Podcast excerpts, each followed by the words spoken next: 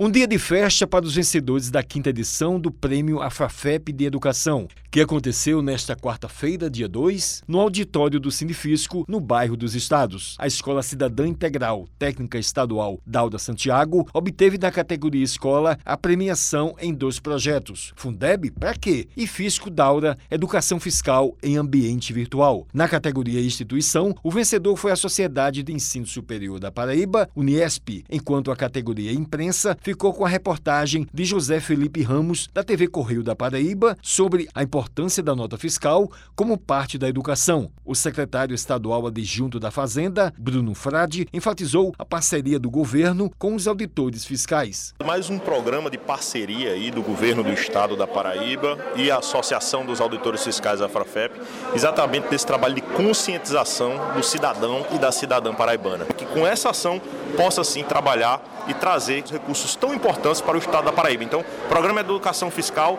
ele premia exatamente esse trabalho de conscientização e disseminação da cidadania fiscal. Elaine Carvalho Félix, presidente da Afrafep, destacou a iniciativa da premiação uma iniciativa da Associação dos Auditores Fiscais do Estado da Paraíba, que tem o, o copatrocínio do Sindifisco. Nós estamos indo para a quinta edição. Então o prêmio ele procura disseminar todas essas temáticas para que o cidadão ele seja capaz de refletir sobre o seu papel e ele possa, com isso, fazer mudanças estruturantes na sociedade. Um dos coordenadores dos projetos da Escola Dalda Santiago, Eduardo Braga, disse o que representa os prêmios para a instituição de ensino. Eles representam a consolidação de um processo de ensino-aprendizagem desenvolvido com muito esforço, com muito esmero por todo o corpo docente, principalmente pela colaboração que existe